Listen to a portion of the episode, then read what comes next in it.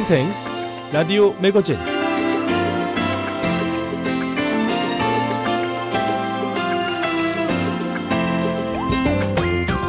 청취자 여러분 안녕하십니까? 미국의 수도 워싱턴에서 보내드리는 BOA 방송의 생생 라디오 매거진 오늘 진행의 김현숙입니다. 신종 코로나 바이러스 대유행이 시작된 이후 미국 학교들이 교사 부족 문제에 직면했습니다. 코로나 감염 위험에 따라 조기 퇴직이나 휴직을 신청하는 교직원이 많이 늘어나면서 교사 선발 요건을 완화하거나 보조교사의 경우 대학 학위를 요구하지 않는 등 주마다 대책 마련에 나섰는데요. 미 남서부에 있는 뉴멕시코주는 부족한 교사를 채우기 위해 특단의 조처를 내렸습니다. 바로 공립 초중고등학교 수업에 주방위군이 대체교사로 근무해 줄 것을 요청한 겁니다. 미국에서 주방위군의 대체교사 역할을 요청한 건 뉴멕시코주가 처음이라고 하네요. 주 공무원들과 주 방위군은 신원조회를 통과한 뒤 온라인으로 진행되는 대체교사 훈련을 수료하면 학교 채용 과정을 거치게 되는데요. 새롭게 도입된 온라인 프로그램은 단 이틀 만에 보육교사 면허를 딸 수 있다고 합니다. 미셸 루한 그리엄 뉴멕시코 주지사 대변인은 CNN 방송에 주지사 본인이 솔선수범하기 위해 대체교사 신청을 마쳤다고 밝혔는데요. 교육 관련 경험이 없는 그리엄 주지사는 초등학교에 배정될 예정이라고 합니다. 그리샴 주지사는 주내 부족한 교사를 충당하기 위해 다른 대안이 없었다고 밝혔는데요.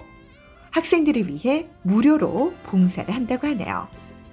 주지사의 요청에 뉴멕시코주 공무원 50명과 주방위군 50명이 대체교사 지원서를 제출했다고 합니다. 그리샴 주지사는 이번 계획은 학교들이 계속 문을 열 수 있도록 돕고 최악의 오미크론 바이러스로부터 교사들과 학부모, 학생들을 지원하는데 목적이 있다고 설명했는데요. 주 공무원들과 주 방위군의 주요 임무에 지장이 없도록 핵심적인 보건 업무나 백신 접종 관련 업무에 배치된 인력은 대체 교사에 지원할 수 없다고 합니다. 자, 이렇게 심각한 교직원 부족 현상에 외부 인력을 총동원하는 주는 뉴멕시코만이 아닌데요. 메사추세츠주의 경우 250명의 주 방위군을 스쿨버스 운전 임무에 배치했고요.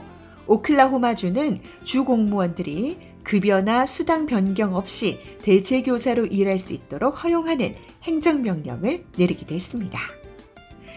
네, 생생 라디오 매거진 미국 내 화제 소식을 화제 단어로 알아보는 해시태그에 이어서 VOA 한국어 방송 사이트에서 독자들이 많이 읽은 기사들로 한반도 현안 정리해드리는 독자의 선택 들어봅니다. 또 인물로 돌아보는 미주 한인사 만나보고요. VOA 이야기 미국사, 미국 내 탈북자 이야기, 희망을 일구는 사람들까지 준비되어 있습니다. 자, 생생 라디오 매거진 오늘 순서 출발합니다.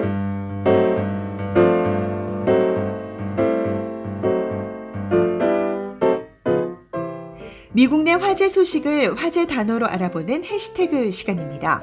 첫 번째 해시태그입니다. 도주한 크루즈선. 선박유 대금을 내지 않아 미국에서 압류될 위기에 처한 초호화 유람선이 항로를 바꿔 도주하는 사건이 발생했습니다. 유람선 업체 크리스탈 크루즈 소속의 크리스탈 심포니호는 원래 지난 22일 미국 플로리다주 마이애미에 입항할 예정이었는데요. 하지만 플로리다주 연방법원이 선박 압류를 허용하자 승객들을 태운 채 카리브해 섬나라 바하마로 회항한 겁니다. 해당 크루즈선에는 300명이 탑승했다는 보도부터 700명이 타고 있었다는 보도도 나왔는데요. 선박회사 홈페이지에 따르면 크리스탈 심포니호에는 최대 848명까지 탑승할 수 있습니다. 크리스탈 크루즈와 스타 크루즈의 선박유를 공급하는 유류회사 페닌슐라 페트롤리움 파 이스트는 대금 460만 달러를 받지 못했다며 이두 회사를 상대로 소송을 제기했고 미 연방법원은 지난 20일 해당 소송의 일환으로 두 회사가 운영하는 크리스탈 심포니호의 압류를 허용했습니다. 이에 따라 크리스탈 심포니호가 2주간의 카리브해 항해를 마치고 22일 마이애미에 입항하면 법정 관리인이 압류 명령을 집행할 예정이었죠. 하지만 이런 사실을 알게 된 크리스탈 심포니호는 돌연 방향을 틀어 바하마로 향했고 이 때문에 승객들은 다음날 바하마 제도에서 페리로 갈아타고 플로리다주 포트 로더데일로 돌아오는 불편을 겪어야 했습니다. 이 승객들과 유람선에서 공연하는 공연진은 소셜미디어를 통해 놀라움과 황당함을 전했는데요. 홍콩에 본사를 둔 크리스탈 크루즈는 세계 여러 곳에서 크루즈 노선을 운행하는 유명 기업이기 때문입니다. 하지만 코로나 팬데믹으로 인해 경영난을 겪게 된 크리스탈 크루즈는 4월 말까지 크리스탈 심포니와 다른 두 편의 유람선의 운항을 중단한다고 발표했는데요. 이 회사는 성명에서 운항 중단을 통해 현재 상황을 평가하고 앞으로 나아갈 방향을 모색하는 기회가 될 것이라고 밝혔습니다. 두 번째 해시태그입니다. 옐로스톤 신기록 미국의 유명 국립공원인 옐로스톤 국립공원을 찾은 방문객 수가 지난해 새로운 기록을 세운 것으로 나타났습니다. 2021년 옐로스톤 방문객은 486만 명으로 지난 2016년에 세운 최다 방문객 기록을 깼는데요. 또한 전해인 2020년과 비교하면 방문객이 100만 명 이상 더 늘어난 셈입니다. 이 작년엔 코로나 팬데믹 상황이었고 새로운 건설 프로젝트로 인해 옐로스톤의 호텔 객실과 야영지가 줄어들었음에도 불구하고 방문객은 역다 최다를 기록해 화제가 되고 있는데요. 미국 중부 와이오밍주와 몬테나, 아이다호 등 세 개 주에 걸쳐 있는 옐로스톤 국립공원은 늑대와 곰, 그리고 다양한 야생동물의 천국으로 유명한 미국 최대의 국립공원이고요. 올해 150주년을 맞이하게 됩니다. 옐로스톤 국립공원은 특히 지난해 5월부터 9월까지 방문객이 몰려들면서 국립공원 직원들이 공원 관리에 어려움을 겪었다고 하는데요. 공사로 인해 직원 거주지가 줄어들고 또 새로운 직원 채용에 어려움을 겪으면서 여름 내내 직원이 많이 부족했기 때문이라고 합니다. 또 작년엔 국립공원의 호텔 객실과 야영지가 예년보다 20% 감소했는데 그 말은 수십만 명의 여행객이 밤에 공원을 떠난 후 다른 곳에서 밤을 보내고 다시 공원을 찾았단 말이고요. 자, 이런 경우 개별 방문으로 간주가 되기 때문에 공원 직원들은 새로운 방문객과 이렇게 같은 사람이 여러 번 방문하는 사례를 구별하는 방법을 찾고 있다고 합니다. 미국 전역의 국립공원 방문객은 최근 몇 년간 계속 증가하고 있는데요.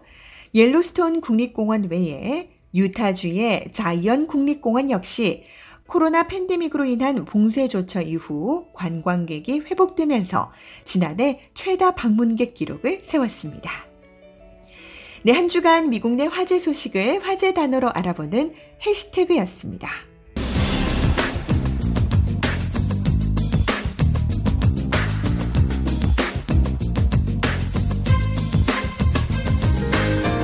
VOA 방송 한국어 홈페이지에서 독자들이 한 주간 가장 많이 본 뉴스로 한반도 소식 알아보는 독자의 선택입니다.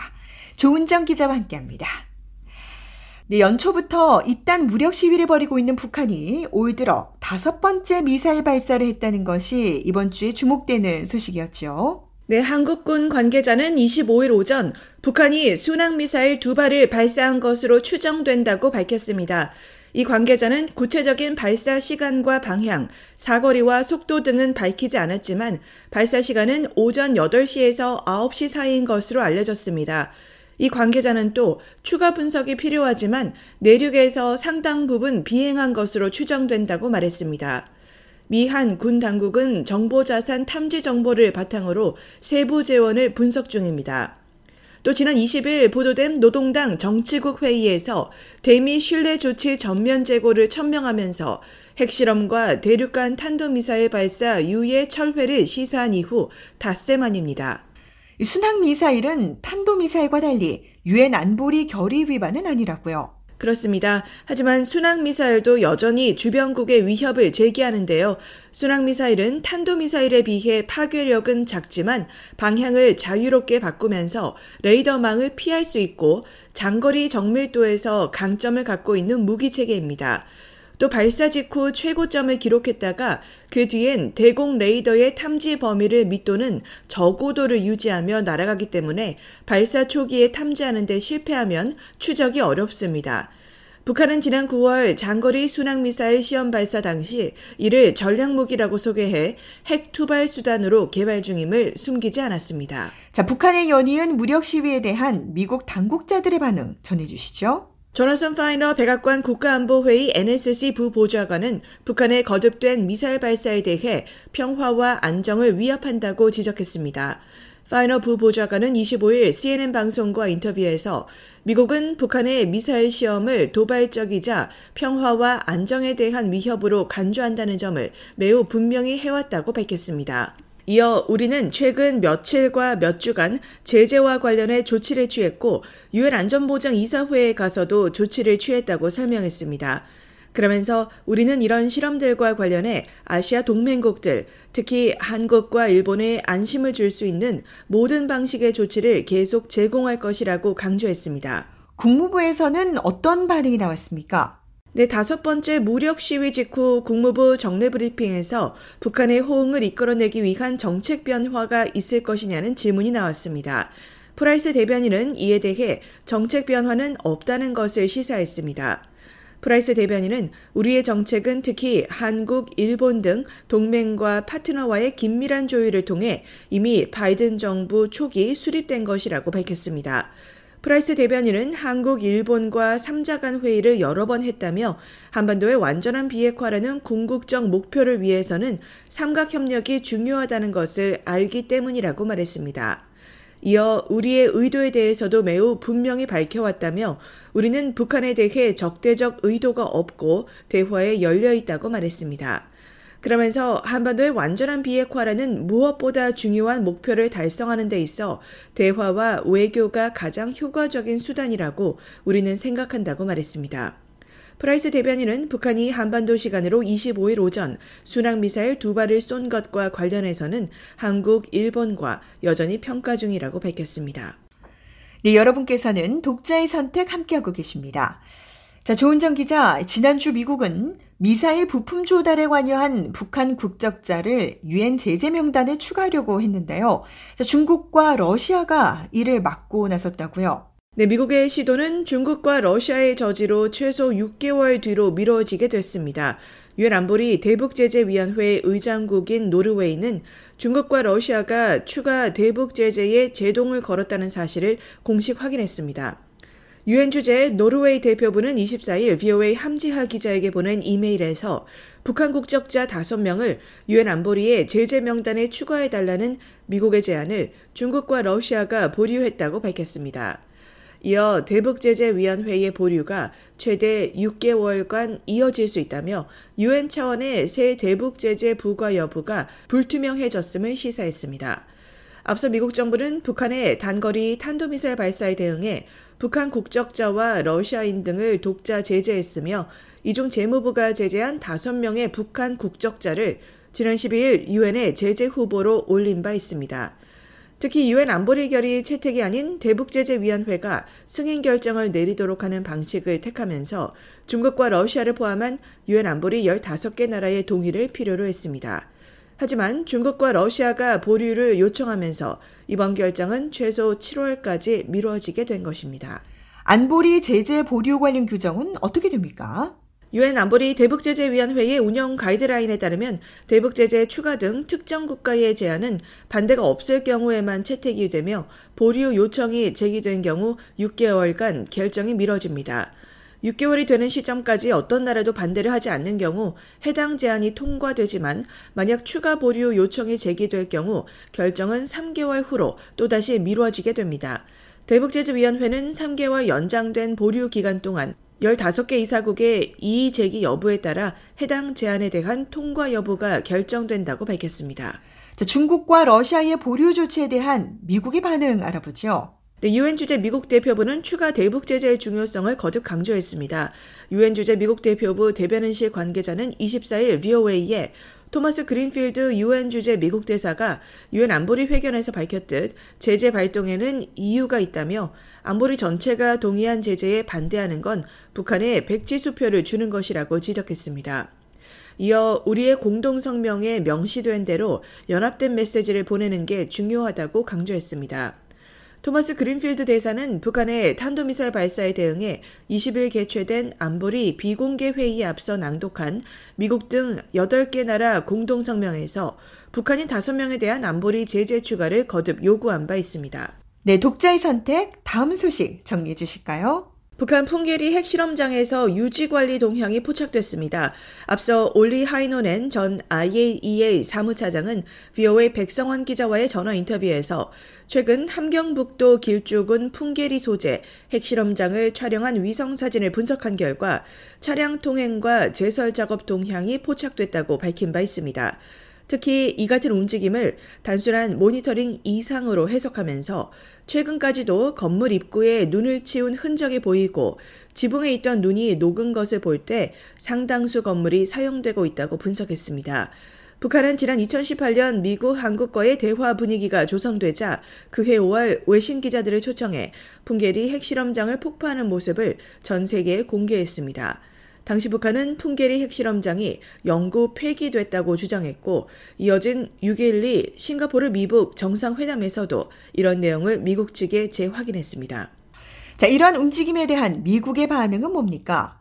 네, 미국 국무부는 북한 풍계리 핵실험장에서 모종의 활동이 계속 이루어지고 있는 것과 관련해 한반도 비핵화 목표와 더불어 대북 외교를 지속하겠다는 원칙을 확인했습니다.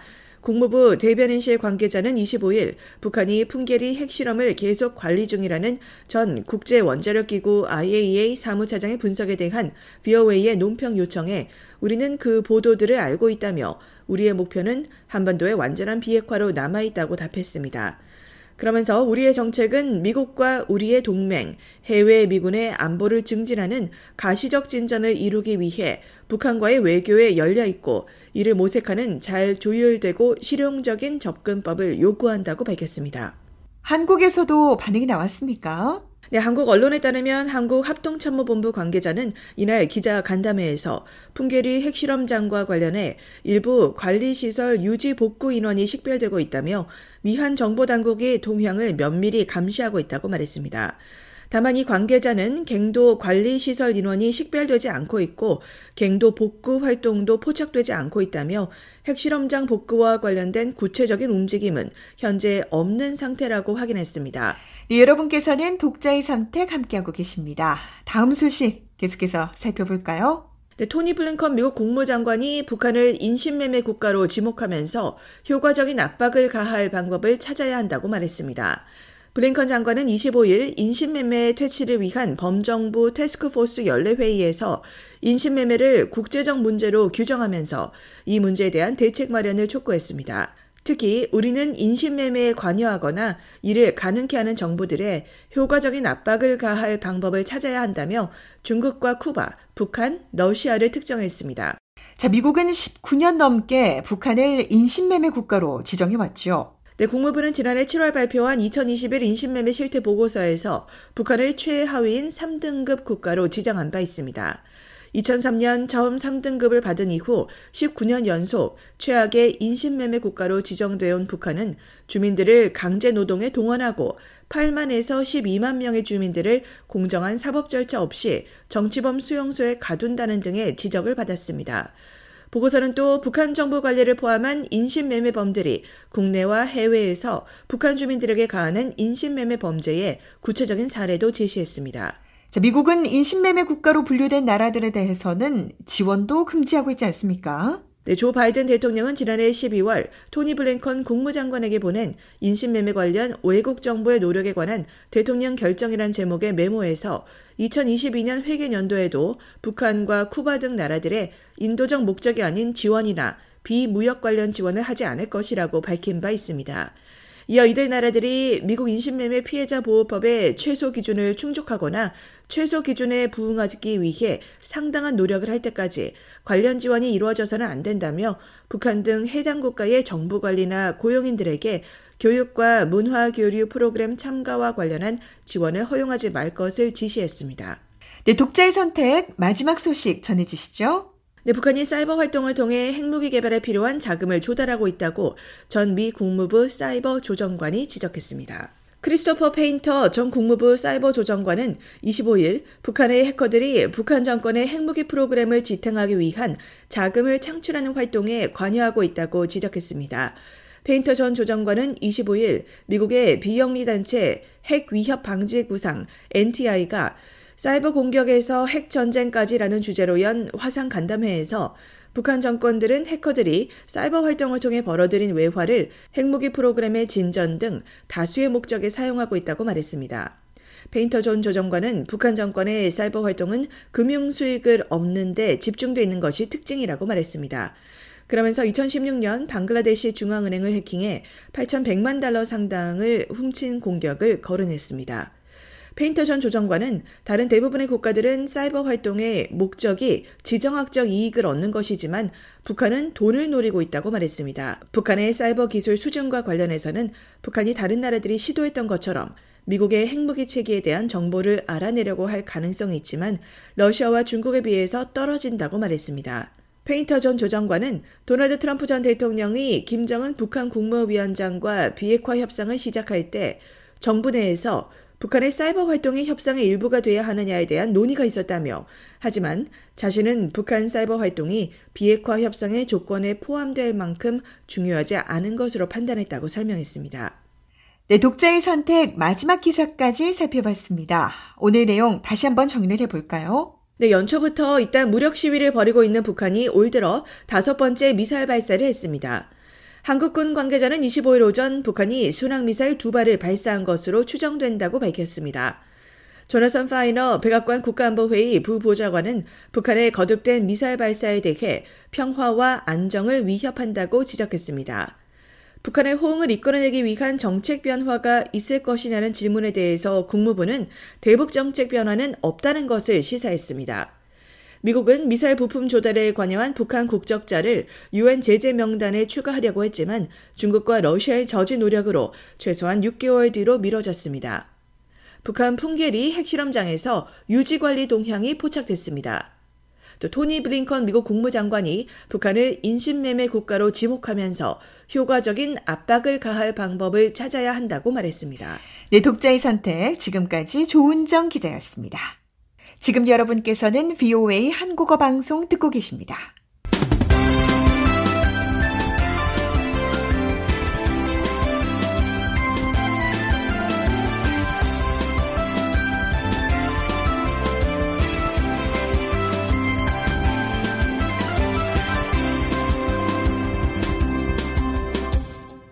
네, 생생 라디오 매거진 인물로 돌아보는 미주 한인사 시간인데요. 오늘은 하와이 사진 신부 천연희 마지막 시간으로 그의 사회 참여 활동에 대해 알아봅니다. 김정우 기자가 전해드립니다.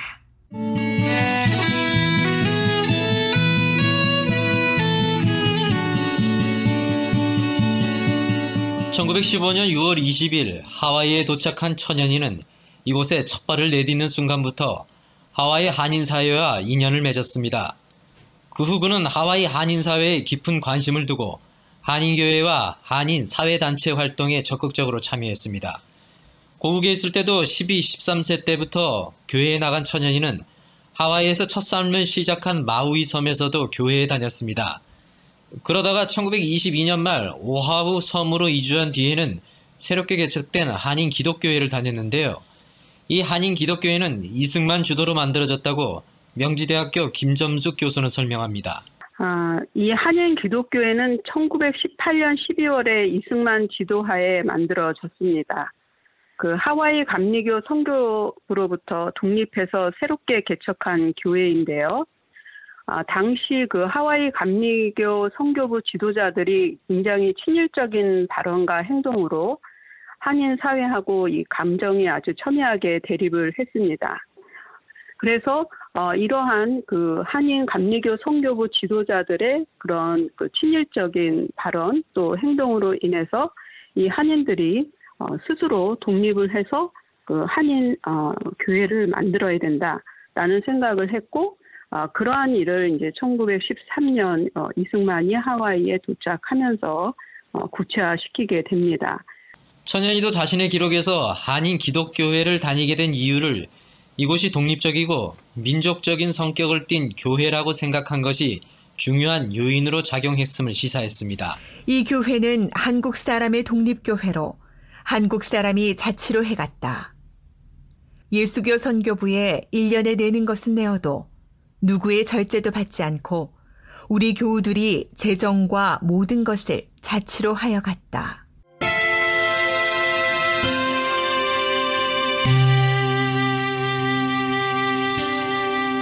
천연이는 또 1924년 3월 18일 첫 남편인 길찬록과 이혼하면서 두 아이를 한인 기독학원에 맡겼습니다. 김점숙 명지대학교 교수는 이 한인 기독학원의 모체를 한인 중앙학원이라고 설명합니다. 어, 한인 기독학원의 출발은 한인 중앙학원이라고 할 수 있는데요.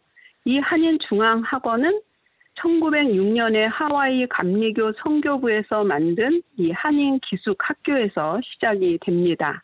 그런데 한인 기숙 학교를 운영하던 와드만 감리사가 일본 영사관으로부터 돈을 받은 사실이 알려지면서 한인들이 와드만 감리사에게 반발하게 됩니다. 이런 상황을 타개하기 위해 와드만 감리사는 이승만에게 한인 기숙학교에 취임해달라고 요청했는데요. 이와 관련해 다시 김점숙 교수의 설명을 들어봅니다. 그러한 상황에서 1913년 2월 3일에 이승만이 하와이에 도착을 하게 됩니다. 그래서 이 와드만 감리사가 어, 이승만에게 한인 기숙학교 교장으로 취임해달라고 이제 요청을 하고 그래서 1913년 8월부터 이승만이 하와이에서 한인 기숙학교의 교장으로 일을 시작하게 됩니다. 한인 기숙학교 교장이 된 이승만은 이해 9월 학교 이름을 한인 중앙학원으로 바꿨고 이 한인 중앙학원이 훗날 한인 기독학원으로 이어집니다.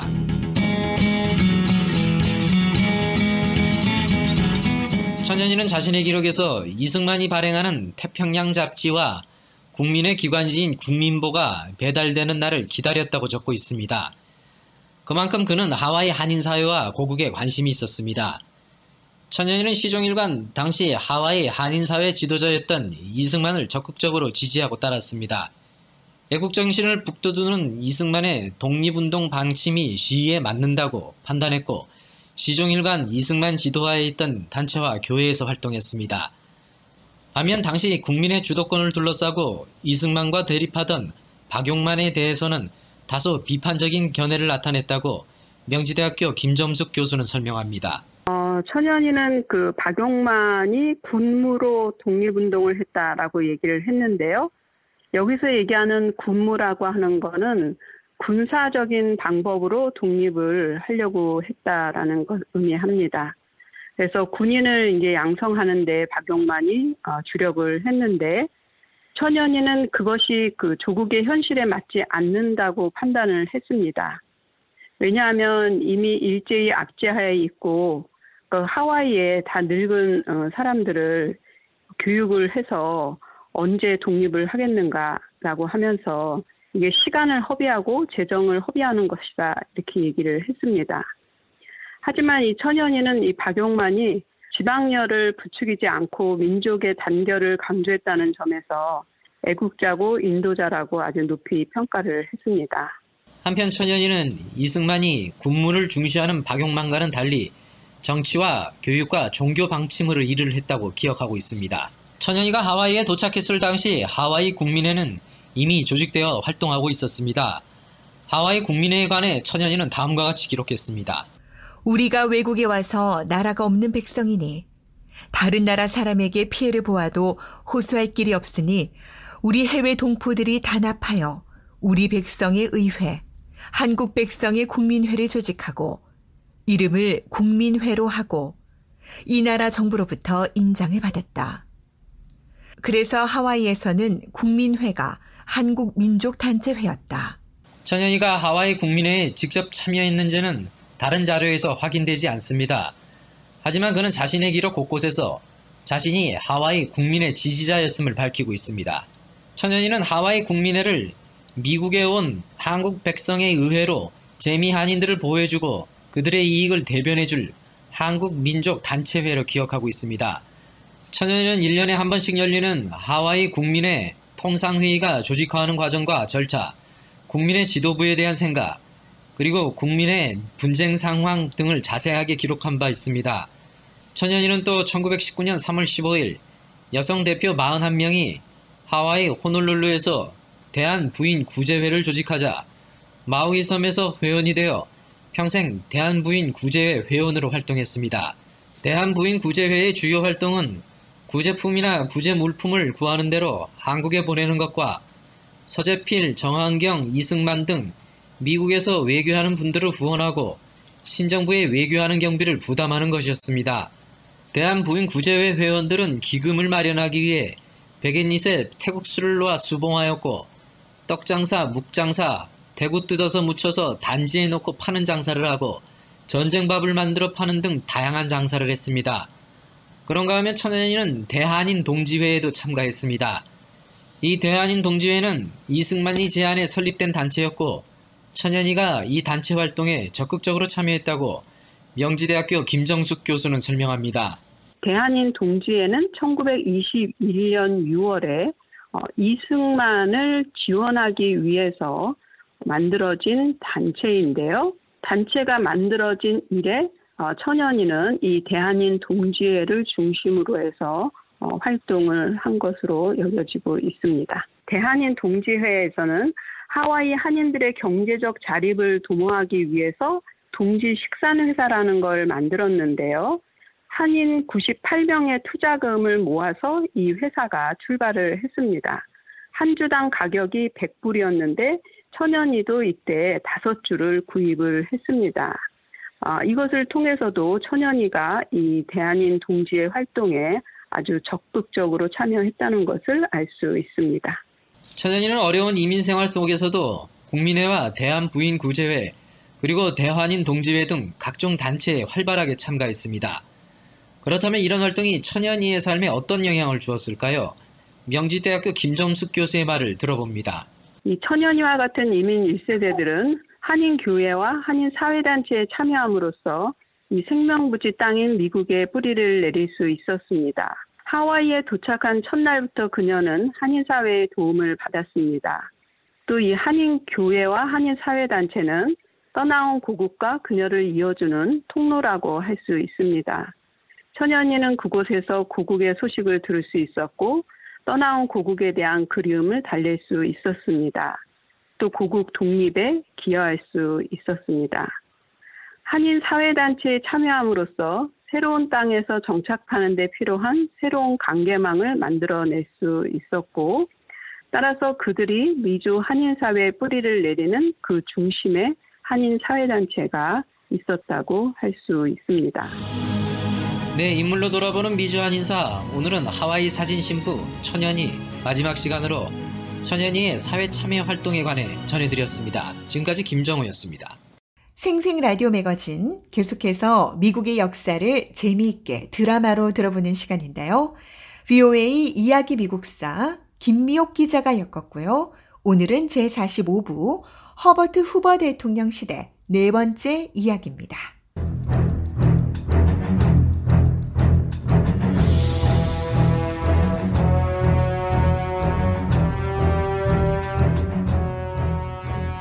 BOA 이야기 미국사. 제 45부. 허버트 후버 대통령 시대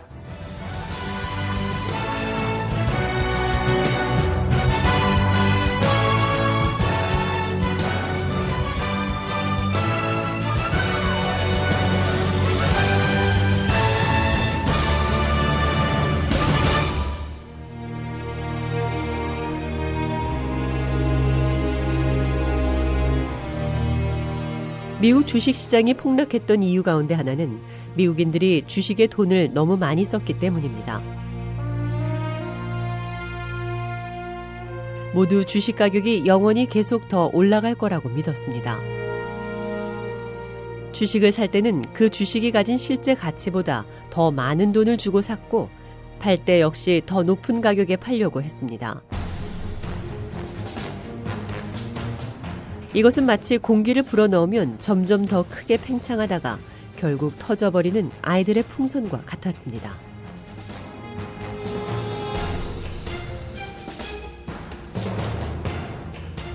주식 시장이 폭락한 또 다른 중요한 이유는 기업 이윤은 지나치게 높은 데 비해서 노동자들의 임금은 너무 낮았기 때문입니다.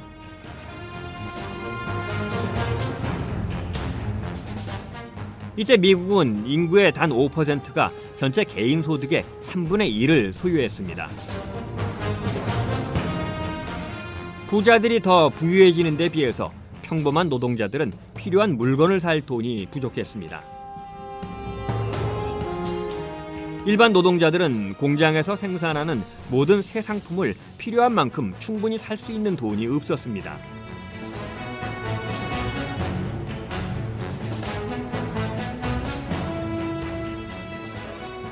미국이 안고 있는 또 다른 문제는 기업들이 제대로 투자를 하지 않는다는 사실이었습니다. 기업은 새로운 공장이나 물자에 돈을 충분히 투자하지 않았습니다. 또 주식 시장 자체의 규정에도 문제가 있었습니다. 돈이 없어도 주식을 살 수 있게 했기 때문에 사람들은 주식을 살 돈이 없을 때에도 주식을 사들였습니다.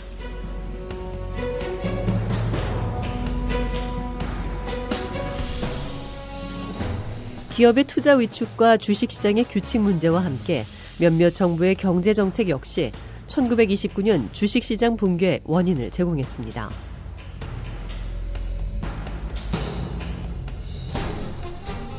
정부의 세금 정책은 부자를 더욱 부자로 만들고 가난한 사람은 더 가난하게 만들었습니다.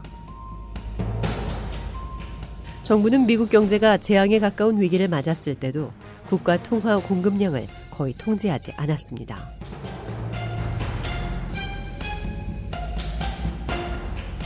주식시장 붕괴는 경제 대공황의 시작이었습니다. 경제 대공황은 미국 역사상 최악의 경제 위기로 치닫는 길고 느리고 고통스러운 추락이었습니다. 경제 대공황은 수백만 미국인들에게 고통을 안겨주고요. 중요한 정치적 변화를 가져오게 합니다. 미국의 경제 대공황은 제2차 세계대전이 시작되는 중요한 원인을 제공하게 됩니다.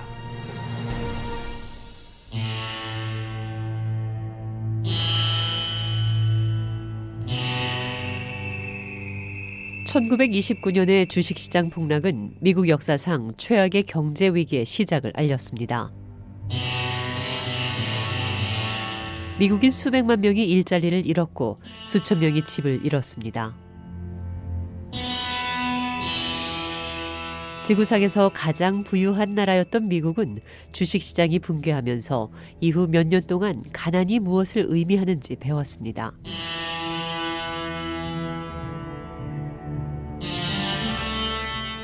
여러 분야에서 세계에서 가장 부유했던 나라의 국민들이 가난에 허덕였습니다. 미국인들은 주식 가격 폭락과 함께 고통스럽고 뼈저리게 가난을 경험했습니다.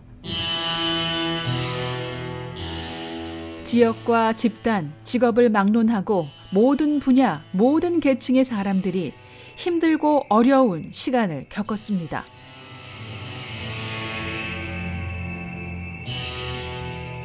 주가가 끝없이 하락하는 동안 사업주들은 공장 문을 닫아버렸고 일자리를 잃은 노동자들은 먹고 살 방법을 찾기 위해 발버둥 쳤습니다. 농산물 가격이 턱없이 낮은 수준으로 떨어지고 자연재해까지 덮치면서 농민들은 어쩔 수 없이 농장을 포기해야 했습니다. 사업가들은 운영하던 사업체를 잃었고 자영업을 하는 상인들도 가게를 잃고 눈물을 머금고 장사를 쳐봐야 했습니다.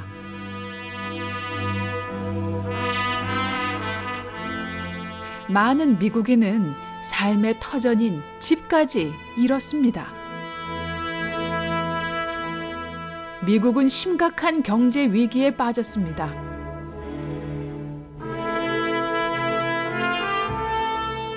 미국 경제는 불황과 침체기를 넘어서 그야말로 대공황으로 치달았습니다.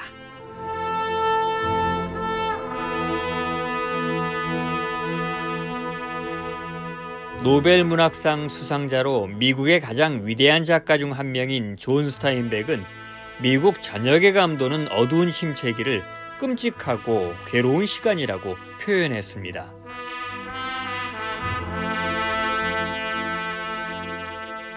역사적으로 이렇게 많은 일이 벌어진 10년은 생각도 할 수 없었습니다.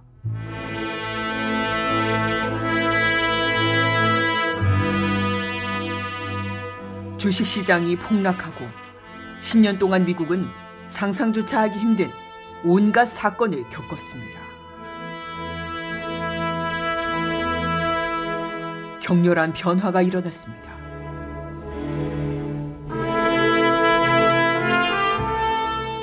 미국은 새로운 형태를 갖췄고 미국인의 삶은 바뀌었고 미국 정부는 재건됐습니다.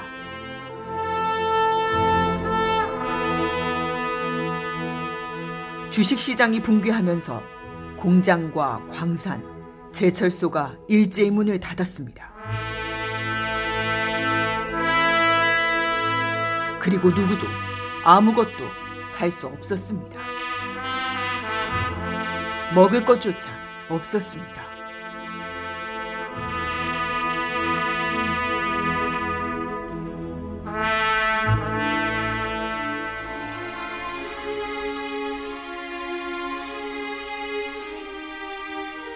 제조업으로 유명한 도시 디트로이트의 한 실직 자동차 노동자는 일자리를 찾아다녔던 상황을 떠올리며 힘들게 말을 꺼냈습니다.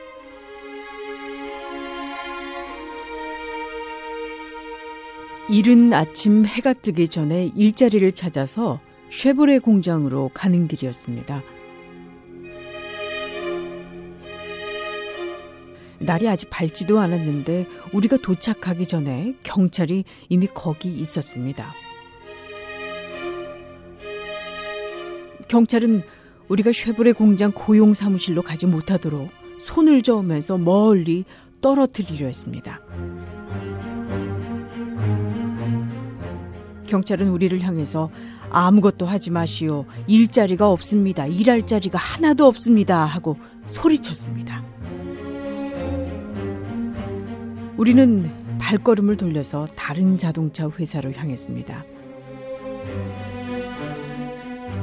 쏟아지는 눈을 맞으면서 눈길을 헤치고 천천히 걸었습니다. 가족을 먹여 살리려면 반드시 일자리를 구해야 했으니까요.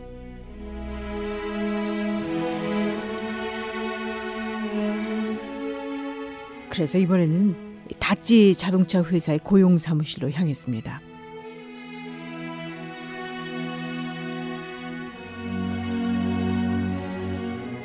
부유의 이야기 미국사. 이 내용은 다음 시간에 계속됩니다.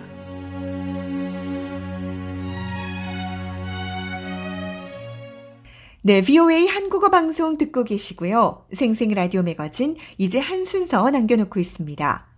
자유와 민주주의의 나라, 미국에 정착해 살고 있는 탈북자들의 사연을 소개해드리는 미국 내 탈북자 이야기, 희망을 일구는 사람들. 오늘은 안유라 씨의 여섯 번째 사연 들어보시죠.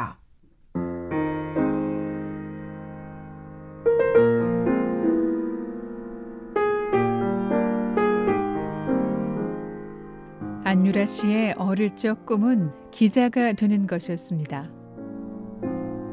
유라 씨의 어머니는 딸의 꿈을 알았고 다양한 표현력을 키워주려 일찌감치 바람과 함께 사라지다 몬테크리스토 백작 같은 서양 문학을 접하게 했습니다. 그러나 기자가 되려면 집을 떠나 공부를 해야 했기에 유라 씨는 가까운 교원대학에 들어갔고 졸업 후 유치원 교사가 됐습니다. 가족의 울타리 안에서 그저 평범하게 살고 싶었던 안유라 씨. 그러나 가족을 모두 잃고 난 후 세상은 나의 의지와 상관없이 돌아간다고 느꼈습니다.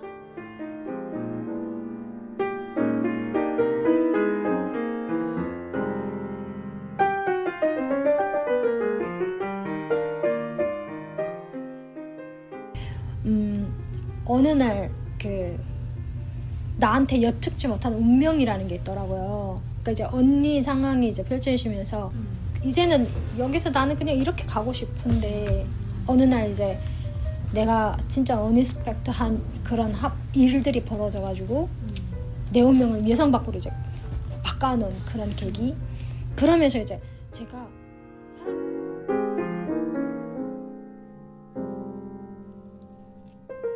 내 힘으로는 어쩔 수 없는 상황들을 연이어 겪으면서 유라 씨는 초자연의 힘을 믿기 시작했습니다.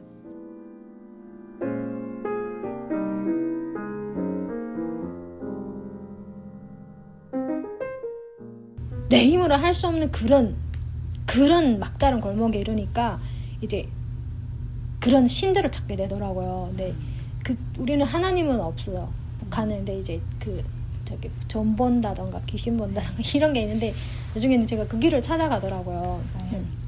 북한에서 네. 그러니까 이제 그 전까지는 전혀 그런 걸 안 믿었어요. 내가 진짜 죽어야 되는지 살아야 되는지 한번 귀신한테 물어보고 싶은 생각이 드는 거예요. 거기 어렴풋이 마다 떨어지는 거예요. 전 보러 갔는데 네. 뭐라고 그랬어요? 그냥 내가 있었던 일들을 맞춰요. 맞춰요.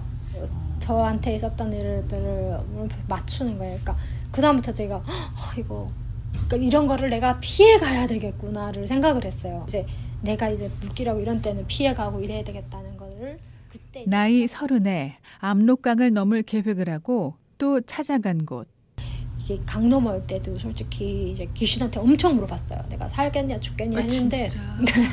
근데 이제 갈 때마다 되게 안 좋은 소리를 해가지고 제가 결심을 못 내드렸어요. 그러니까 저는 그때 그 북한이 되게 이렇게 감시가 심하니까 이제 뭐 한국을 간다, 내가 이런 데를 강 넘어간다 이런 소리가 아니라 그냥 이렇게 어선프로 이제 그냥 돌아 되돌아서 이제 이야기를 하는데 그 귀신이 이제 또 맞추는 거예요.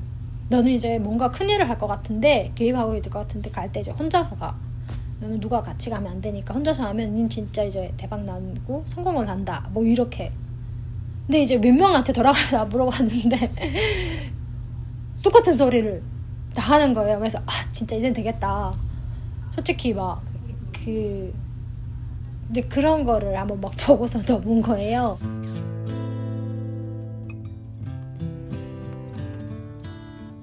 초자연적인 존재가 실제로 존재한다고 생각했던 유라 씨는 태국에서 선교사들을 통해 기독교 신앙을 접하게 됐습니다.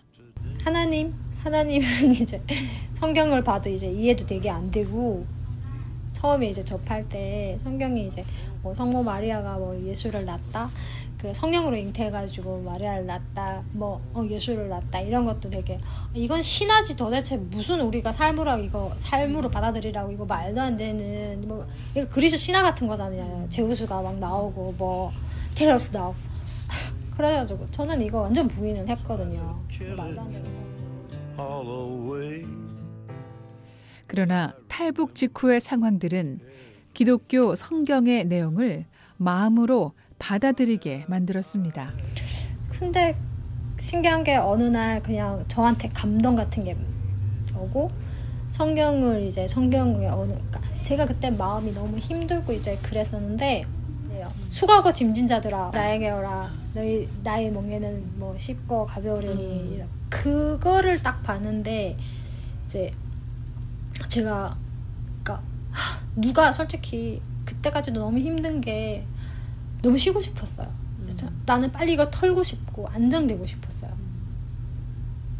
그냥 7일 만이면 이제 그런 위험들이 다 지나가고 나한테 평안이 올 거라고 생각했는데 그런 게 이제 자꾸 이렇게 길어지고 하니까 나는 이렇게 하, 여기를 어떻게 모면하고 싶은 생각이 너무 심한 좀 그런 상황이었었는데 이제 그 성경을 이제 그 그냥 자꾸 보라고 하니까 이제 심심풀이를 이제 막 짜증나서 유튜 보다가 그 말씀이 딱 안겼는데 되게 감동이 쫙간 거예요. 그래서 말씀에 이제 내가 되게 기대고 싶은 거예요. 아, 누가 나한테 진짜 나의 짐을 진짜 덜어진다면 다 주고 싶은 그런 이기적인 생각에서 솔직히 그래서 말씀에 제가 감명을 받고 그러고 성경을 보기 시작했는데 그 신기한 그 전에는 지금 이게 다 알 수 없는 되어 있어 가지고 되게 이해가 안 됐어요. 근데 그 말씀이 들어가고 나서 성경의 모든 것이 이게 이해가 되는 거예요.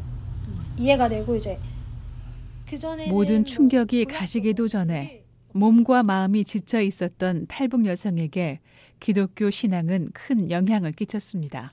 무엇보다 탈북한 언니에 대한 원망과 분노가 기독교 신앙을 받아들이면서 이해와 감사로 바뀐 것은 다르게 설명할 수가 없습니다.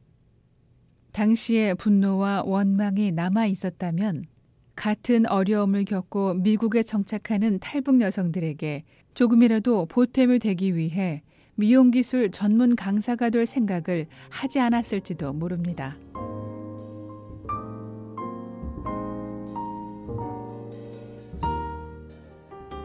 30대 탈북 여성 안유라 씨. 고향을 떠나온 지 이제 4년으로 접어들었습니다.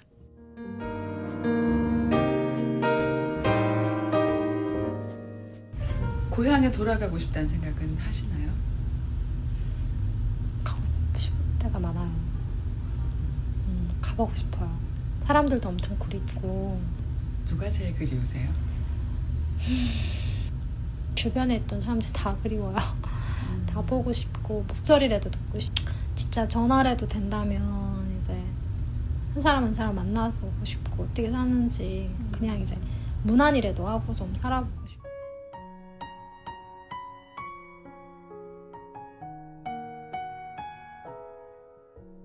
탈북 난민 미용 전문 기술학원 수강생 안유라 씨.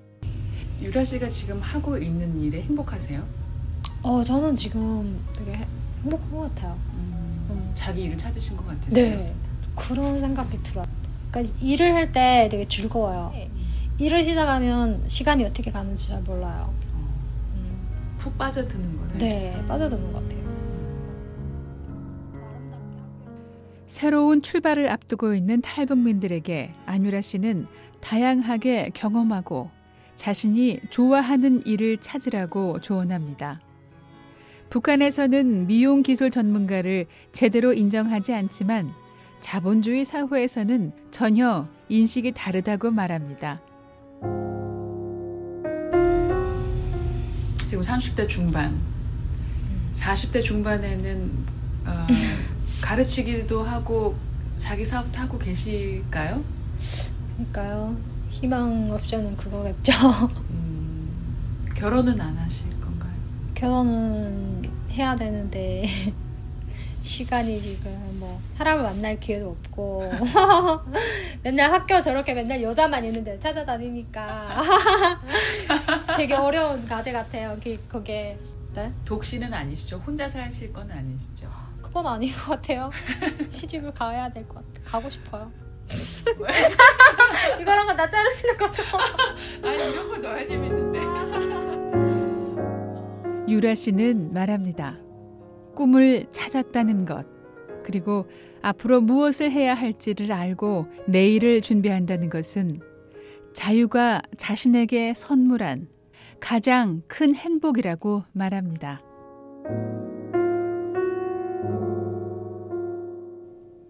VOA 뉴스 장량입니다.